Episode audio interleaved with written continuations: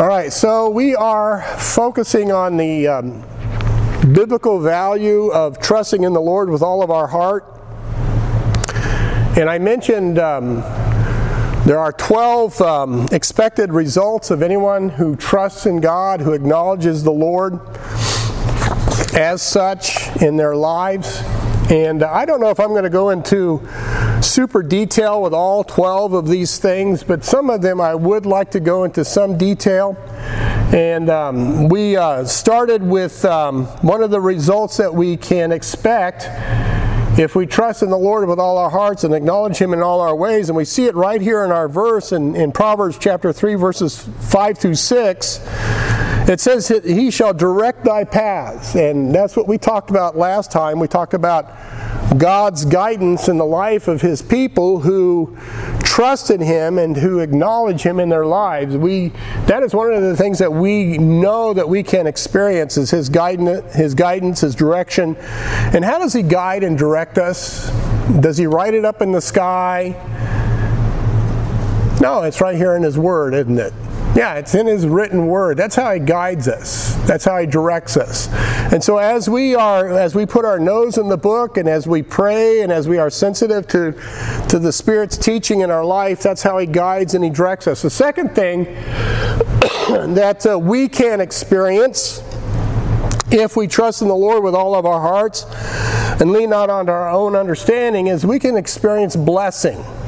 Blessing. Well, I, am going to put it this way: we can experience a uh, the potential of happiness and blessing in life. Happiness and blessing in life. Now, who in here does not want to be happy? Anybody? I just want to be miserable for the rest of my life. Who in there wants that kind of life? I, I don't. I don't. Uh, Proverbs 3.13 says, Happy is the man that findeth wisdom and the man that getteth understanding. Let me ask you another question. You think the Lord wants you to be happy? Or does he want you to be miserable? What do you think? Nobody's saying anything. he wants you to be miserable. Don't you know that? Sure, he does. He just wants you to just suffer and be miserable. There are some people out there who actually believe that. They actually do believe that. Well, that's not true either. Um, happiness. What is happiness? Well, some folks say it's a it's an emotional state characterized by feelings of joy or satisfaction or contentment or fulfillment, right? Um, a lot of folks they pursue happiness a lot of different ways, a lot of different means. Uh, but more often than not, you know, it's whenever you speak of happiness to people, it, it's it's always positive, some sort of positive emotion, some sort of satisfaction about life in general. That's that's happiness. Um, a state of well-being, a state of contentment. You know, that's all. All of that's wrapped up, wrapped up in happiness. Uh, experts tell us that people generally need uh, three things in life to make them happy. One, something to do, uh, something meaningful. The more meaningful, the better.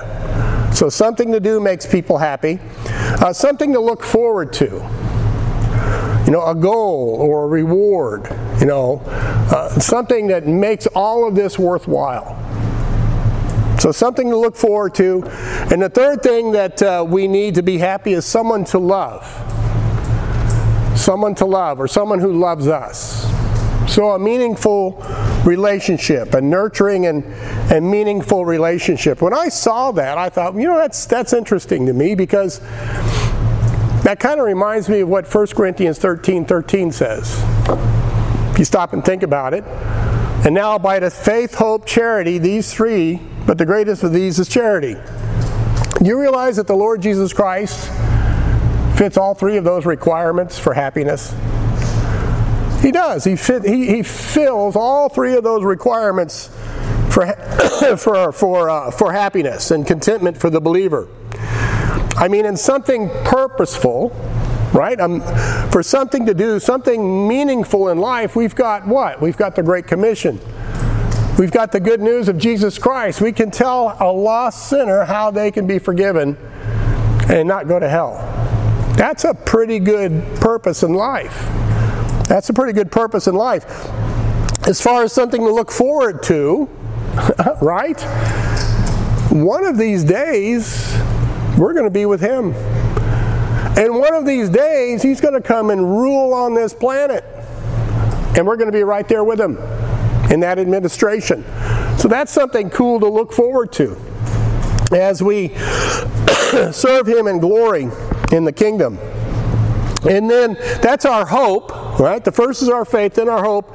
And then as far as love is concerned, who loves you more than Jesus Christ? Does your husband? Does your wife? Does your brothers or sisters? No, there's nobody that loves you more than what Jesus Christ loves us. So all three of these criteria Jesus Christ fulfills. All three of them fulfills. Preston, would you do me a favor and go get me a bottle of water, if you don't mind? Thank you, sir. Uh, the Apostle Paul spoke about uh, contentment. Turn to Philippians chapter 4. Philippians chapter 4. Paul spoke about contentment when he wrote to the Philippian church. In Philippians chapter 4 and verse 10, if you're there, raise your hand. Okay. Thank you, Oliver. He says, But I rejoice in the Lord greatly, verse 10, that now at the last your care of me hath flourished again, wherein ye were also careful, but ye lacked opportunity. Not that I speak in respect of want, for I have learned in whatsoever state I am, therewith to be what? Content. I know both. I know both how to be abased, and I know how to abound everywhere in all things. I am instructed both to be full and to be hungry, both to abound and to suffer need. Now, when Paul wrote this, we all know, right? Paul was in prison. He was in jail. If you were here when Doug Pearson spoke to the church, he showed a, a picture of one of the prison cells that Doug was in, uh, Doug that uh, Paul was in. Just a hole in the wall, you know. But yet, even in that, even in that environment, even in his circumstance, he said he was content. He was content, and that's a part of being happy, is being content. Why was Paul content? Somebody read to me verse 13 of Roman, uh, Philippians 4.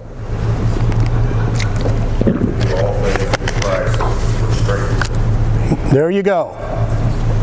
I can do all things through Christ which strengtheneth me. Some of your more modern translations leave out Christ. Well, that's the mistake that a lot of people make. They leave out Christ. They leave out Christ. And notice where the notice where Christ is in that verse. Where is where is Christ at in that verse? He's smack dab in the middle, isn't he? So if Christ is in the middle of your life, right, then you will experience happiness. You will experience contentment. You will experience joy and satisfaction.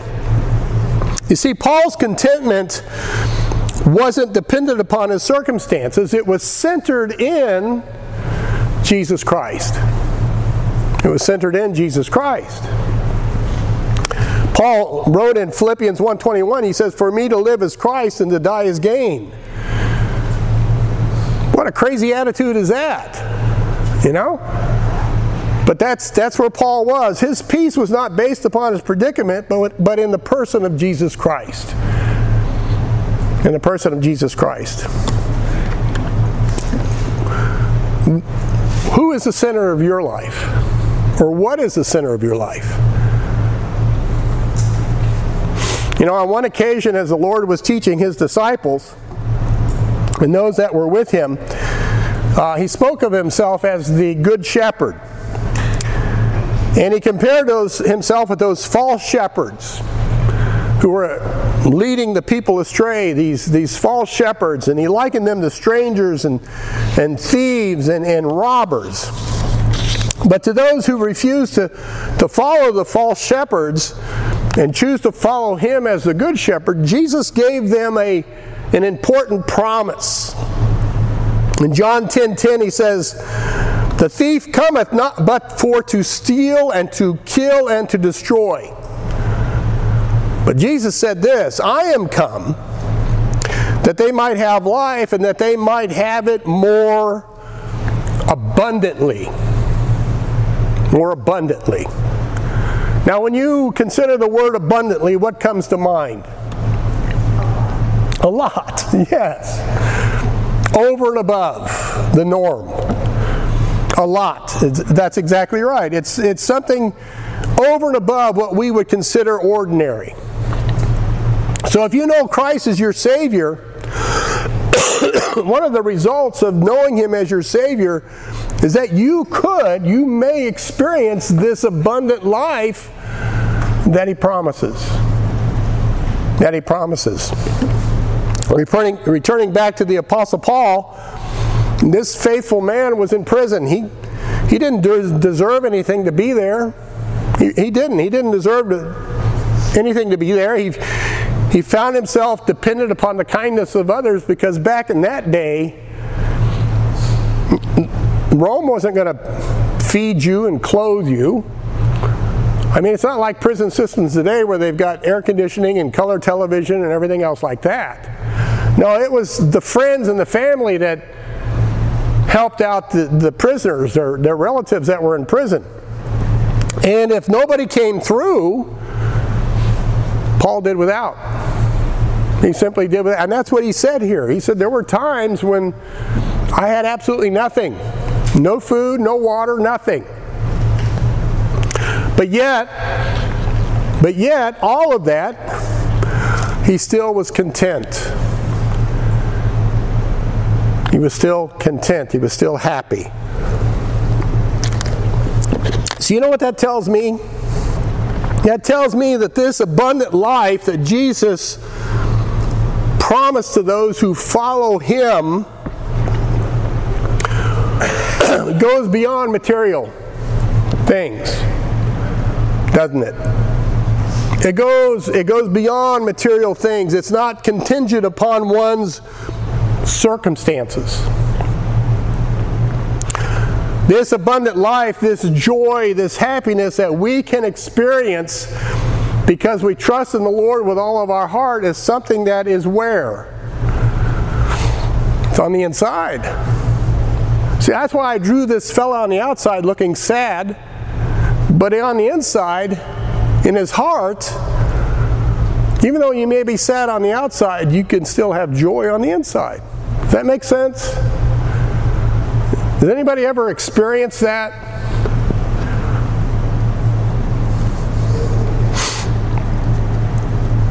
It's something on the inside.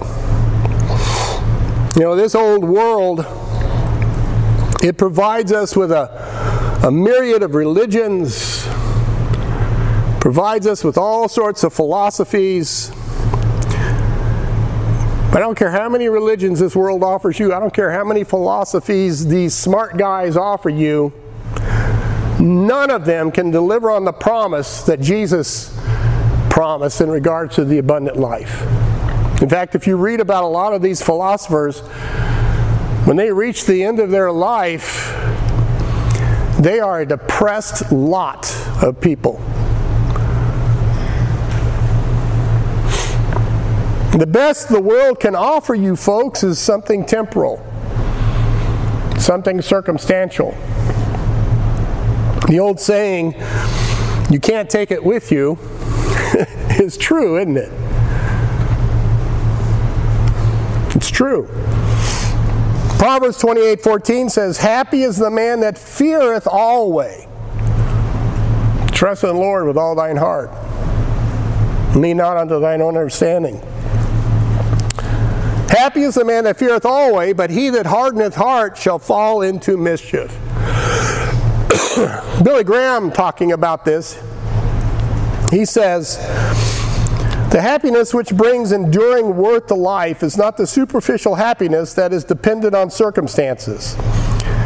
It is the happiness and the contentment that fills the soul even in the midst of the most distressing of circumstances and most bitter environments. That's that abundant life that only Jesus Christ can provide. That only Jesus Christ can provide. You know, I've, I've had the privilege of being with some dear saints of God who are at the end of their race.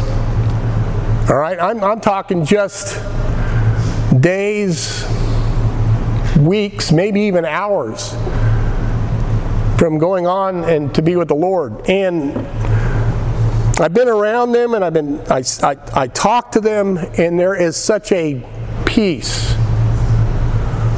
What I call a, a calm happiness about them. Because they have this, even though they may be perishing on the outward man, they still have this joy, this faith, hope, and, and charity and love inside because of Christ. Though they are in physical pain, rest, they have rest in their souls. And I've also been around folks who do not know this peace. And they're just hours from passing on into eternity. And I, I remember clearly one visit I had with this, this, this lady no matter how hard I tried to tell her that she could have forgiveness and that she could have peace, she was so filled with terror and so filled with horror, it was almost like I wasn't even in the room. And she passed away in that state. That was terrifying. That was terrifying. But that's the kind of peace and the joy that the world has to offer. In the end, it's nothing. It's nothing.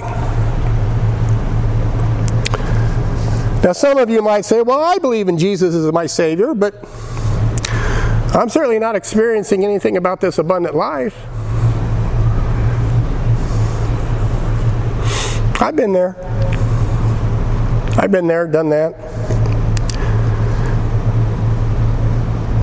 But I do know this God never promises on something that he never that he will not deliver. You understand what I'm saying? If God has promised you abundant life, he's going to deliver on it. So if God's going to deliver on his promise, I wonder where the problem lies. Is it God? Is it God? Is it God's fault that you're not experiencing the abundant life or I'm not experiencing the abundant life? Again, Proverbs 28 14. Happy is the man that feareth always, but he that hardeneth his heart shall fall into mischief. I've said it before, it's, it's an issue of the heart, isn't it? It's always an issue of the heart. It always is. I mean, if we stray from that path of light that the Lord has laid out for us in His Word, that may be the cause of your unhappiness. that may be the cause of your not experiencing this abundant life. I'm not saying that's the case all the time, but that's something we need to consider. That's something we need to consider. I've heard preachers say the most miserable person there is is a person who's out of fellowship with God. I believe that's true. I, for the most part, I really do believe that's, that's true. I know that when I'm out of sorts, out of fellowship with God, I'm not a happy guy. And I'm not a happy guy to be around either. Just ask my wife. 1 John 1 3 says, That which we have seen and heard declare we unto you, that ye also may have fellowship with us. And truly our fellowship is with the Father and with his Son, Jesus Christ. Verse 4 and these things write we unto you that your joy may be full. Genuine joy. God wants us to live a full, abundant life. And I'm not trying to be one of those Joel Osteen types. I'm just telling you that's the facts. That's the truth. I'm not trying to finagle any money out of you or anything. I'm just telling you the plain truth. God wants us to live this abundant life. He just does. He wants us to fellowship with Him. He wants us to fellowship with Him th- through His Son. He wants the fellowship. 1 Peter 3:10 and 11 says, "For he that will love life and see good days, let him refrain his tongue from evil and his lips that they speak no guile. Let him eschew evil and do good. Let him seek peace and ensue it." You know, frankly, when uh, even when we're out of fellowship with our brothers and sisters in Christ, when we're out of fellowship with our family and friends, of course, unhappiness is going to go right along with that package. It just is. Sometimes we might be miserable uh, because we're unwilling to mend those fences that we've broken down.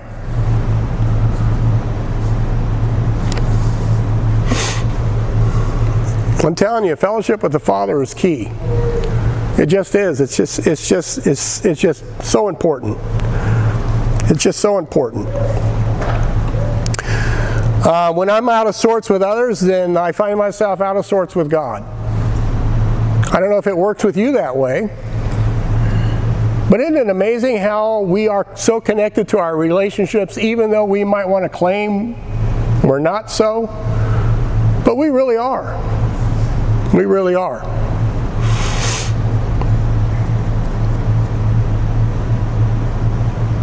You know, this fellowship with the Father is accomplished by being filled with the Spirit and walking in the Spirit. And if you're out of sorts with others, chances are you're not walking in the Spirit. Galatians 5:22 says, "But the fruit of the Spirit is love, joy, peace, long-suffering, gentleness, goodness, faith, meekness, temperance. Against such there is no law." If I'm in a funk, it's not the Holy Spirit in me that's in a funk. He's never in a funk. It's me that's in a funk. He's just along for the ride. I could be out of sorts with someone, or maybe I've let something, something somebody said, or something somebody did or didn't do, and so my soul gets all out of joint. Is that the Holy Spirit's fault? I don't know. Sometimes I allow, I allow my circumstances to control my mood. Am I the only one that that happens to?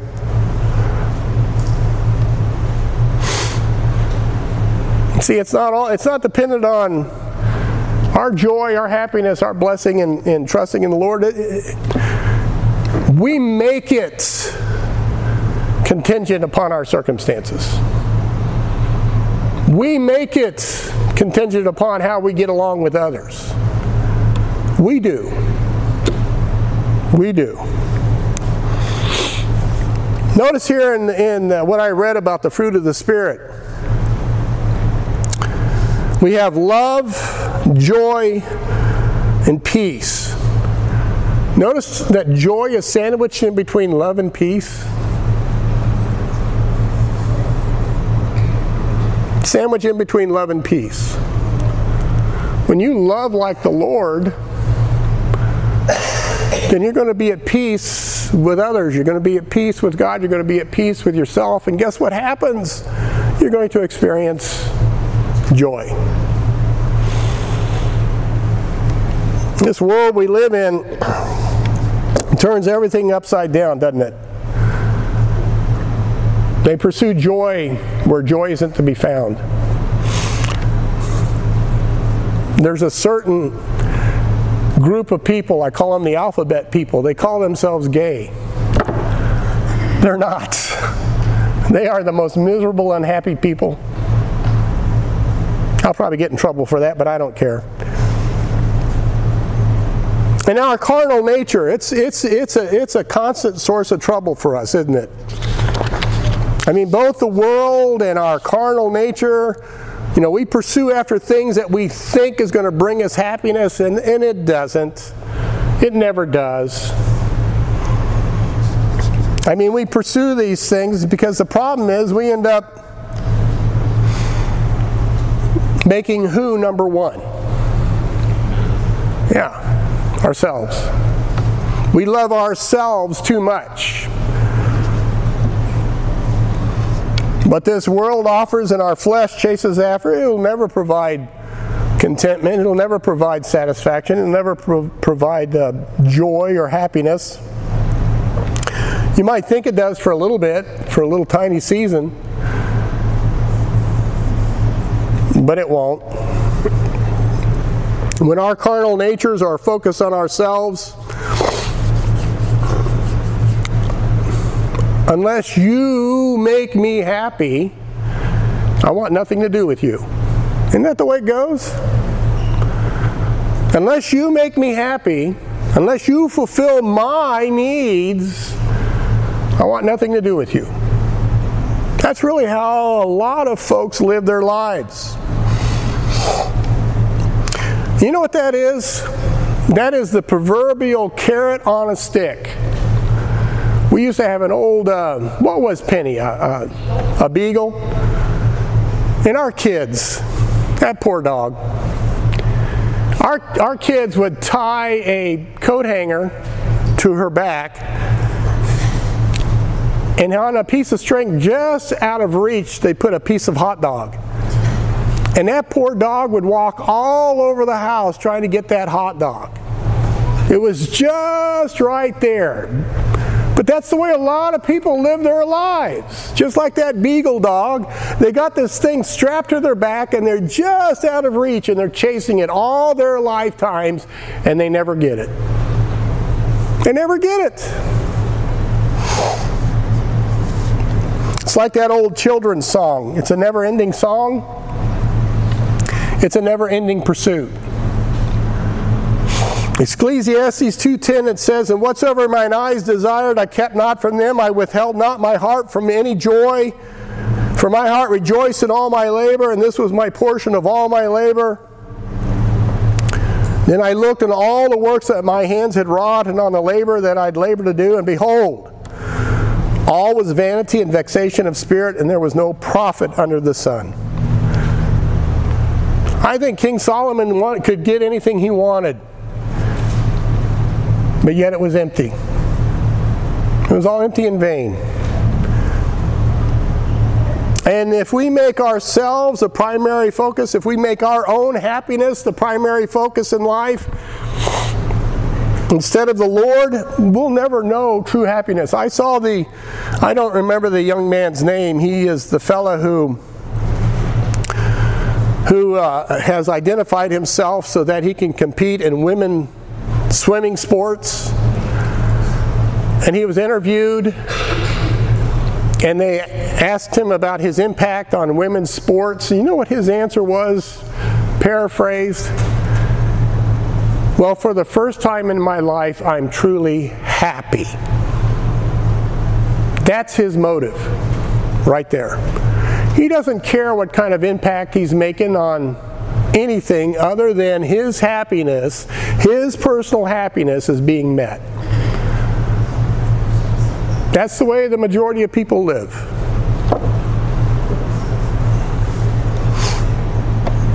Making ourselves a primary focus of our own happiness, you'll never make it.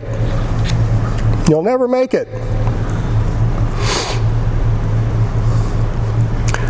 Proverbs 18:14 says the spirit of a man will sustain his infirmity, but a wounded spirit who can bear? You know, we're pretty resilient creatures. Uh, we can put up with a lot of stuff. Uh, one, of, one of the things that I, I like to read is I, I like to read the testimonies and the stories of um, folks who survived the Holocaust when Adolf Hitler was in power.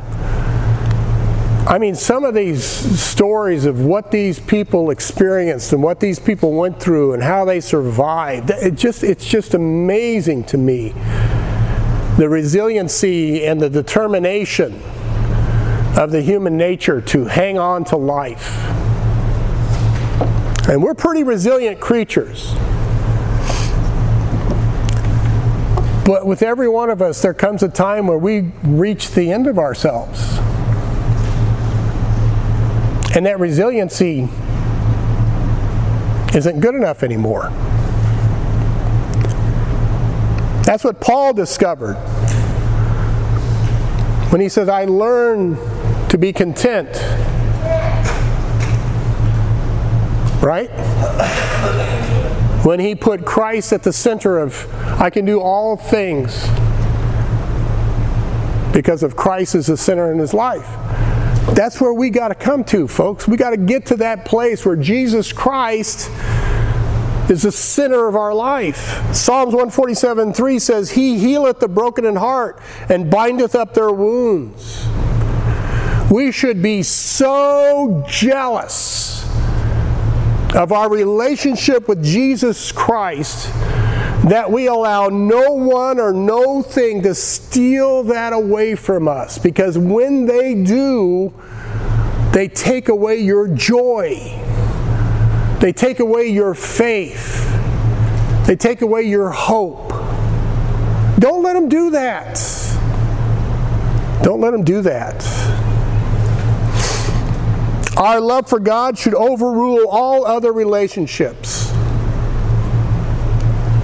Is that a hard saying? Yeah, it is. That is a hard saying. What was it that Jesus said? If you don't hate your mom and dad, brother and sister, right?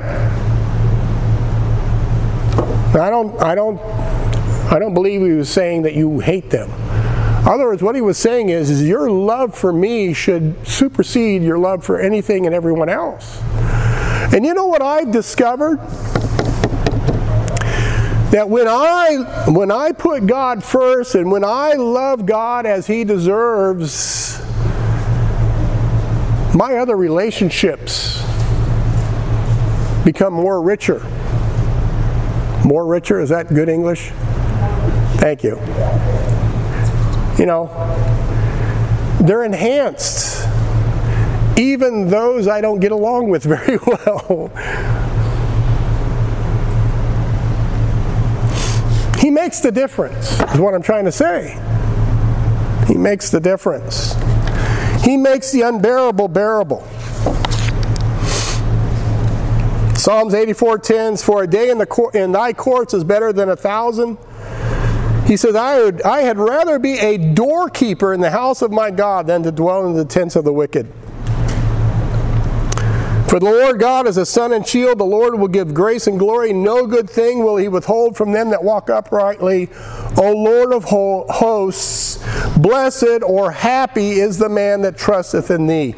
You see, when we value the presence of the Lord in our lives and in our hearts, and we take heed to his word to guide us and direct us through this life, not only will we experience his guidance and directing, but we also will experience that abundant life that he promised. That's a promise from God. That's not something I'm telling you. That is a promise from God Himself.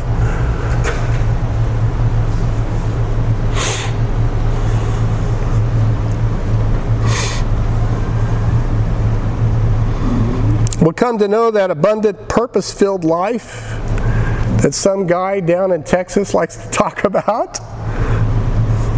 Right? Uh, that hope that that poor woman that I spoke with didn't have. And then that meaningful relationship, knowing that there's nothing that will separate us from the love of Christ. Even in times of great tragedy and loss, those who trust in the Lord with all their hearts experience this, this blessedness, this joy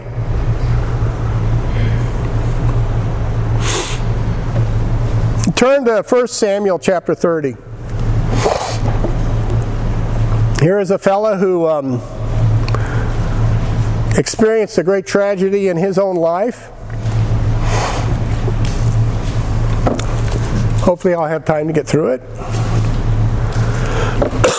1 Samuel chapter 30, in verse 4, this is David. Then David and the people that were with him lifted up their voice and wept. Until they had no more power to weep, and David's two wives were taken captives. Ahinoam, I guess, the Jezreelitess, and Abigail, the wife of Nabal the Carmelite. And David was greatly distressed, for the people spake of stoning him. Because the soul of all the people was grieved, every man for his sons and for his daughters. But David, what did David do here?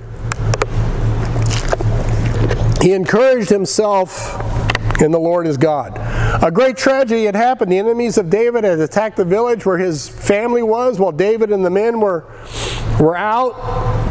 And while David and his men were away, the enemy came in and stolen away the wives and the children. This caused great grief to David's men, great grief to David, to the point that they were so grief stricken that they wanted to stone David.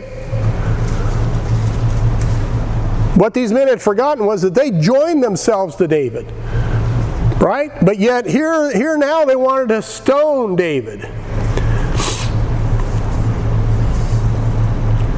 And that's how many of us face tragedies in our life. We we we want to blame somebody else. We want to put the blame on somebody else. You know, we waste our time blaming others for our grief. Let me tell you something about that blame game. All it does is compound your grief. That's all it does. We spend all our time putting the blame on someone else, focusing all of our attention on what they said or what they did or what didn't do or failed to do. And you know what happens when we focus all of our attention in blaming others? We fail to see what God is doing in the situation. That's what we do. We fail to see what God is doing in the situation. And when we fail to see what God is doing in this situation, then we fail to cooperate with God to help us in this situation. No, we'd rather wallow in our misery. I bought the t shirt on that one. David himself was also moved. David wept just as hard as his men. David also experienced loss. David's loss was twofold. Not only did, did David feel the loss of his wives, but he also felt the loss of his men. David was a good leader. He felt the loss of his men.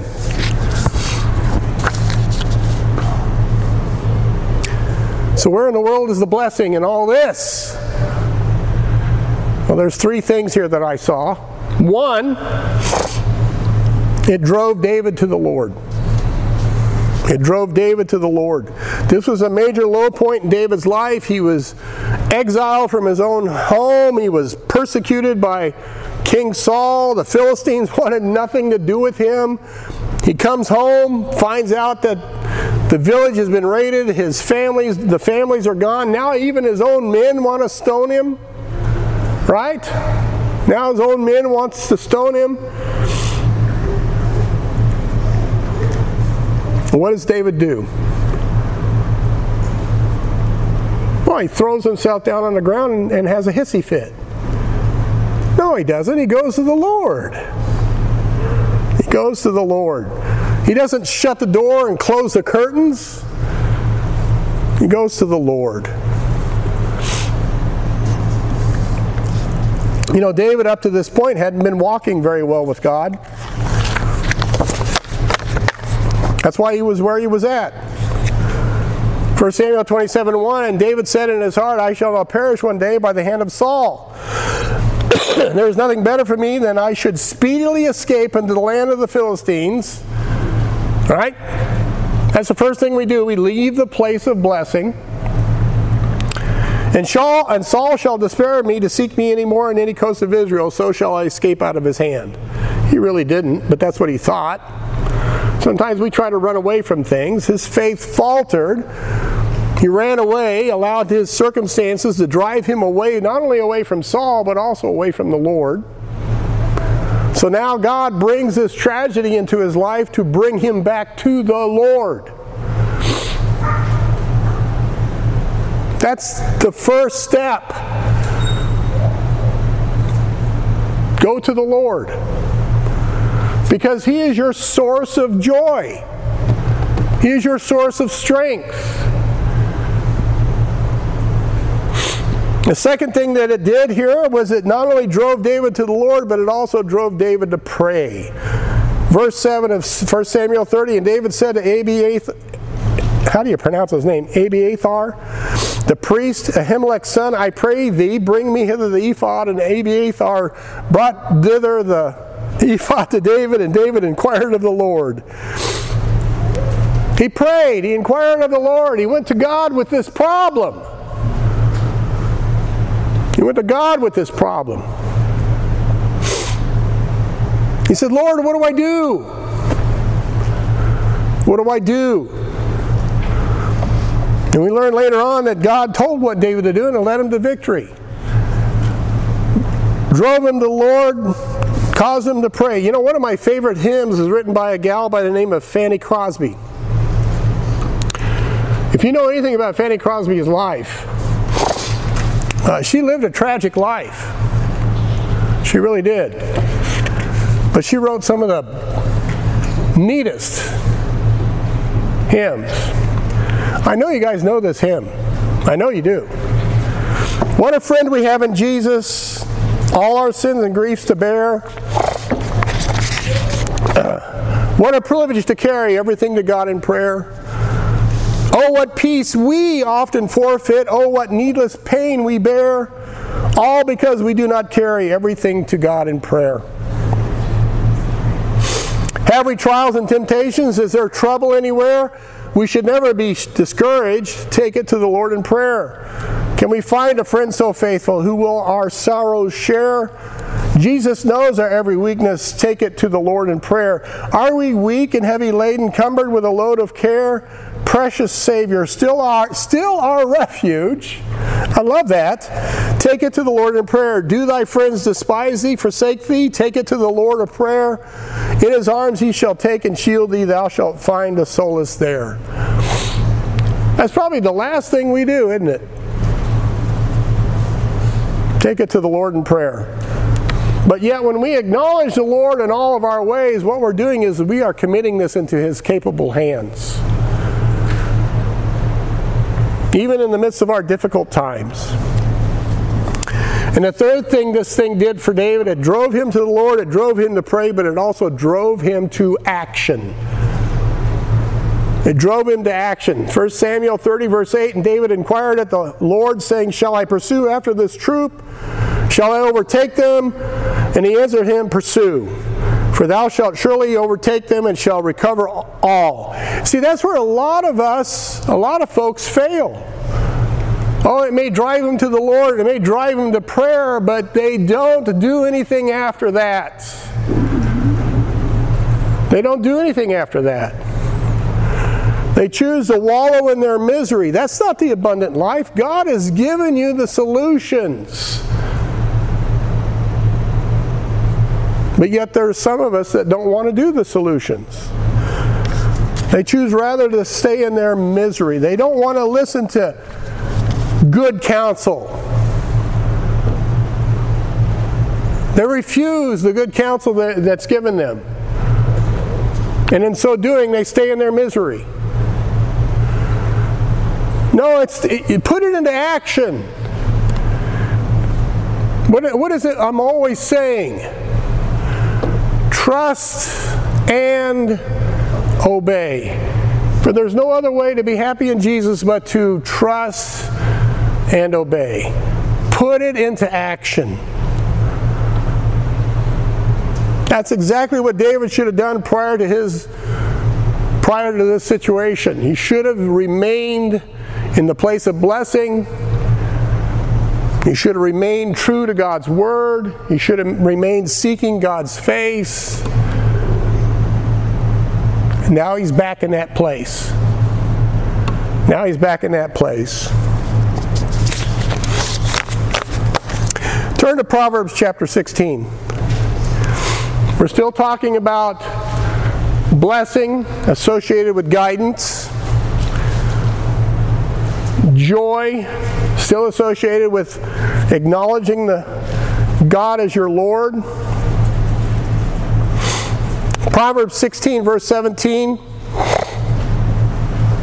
and seeking God's face. Proverbs uh, 16, 17, the highway of the upright is to depart from evil. He that keepeth his way preserveth his soul. Am I dismissing a godly walk to get where I want to go and do what I want to do? Verse 18 Pride goeth before destruction, and high spirit before a fall. Is my motive prideful? Is my focus entirely on me rather than what is good for others? Proverbs 16 19, better it is to be of a humble spirit with the lowly than to divide the spoil with the proud. Am I refusing to humble myself before God in order to get my agenda to come to pass? And get what I believe will best profit me, even if it hurts others in the process? Verse 20 He that handleth the matter wisely shall find good, and whoso trusteth in the Lord, what does it say there? Happy is he. Am I looking to God's word for counsel, instruction, and guidance, or am I ignoring it? Verse 21 The wise in heart shall be called prudent, and the sweetness of the lips increases learning. Am I listening and biblically evaluating the counsel being given to me by godly, godly counselors? Am I listening to my counselors? And am I checking out what they're saying to me from the Word of God? And if it lines up, am I am I putting that into action in my life?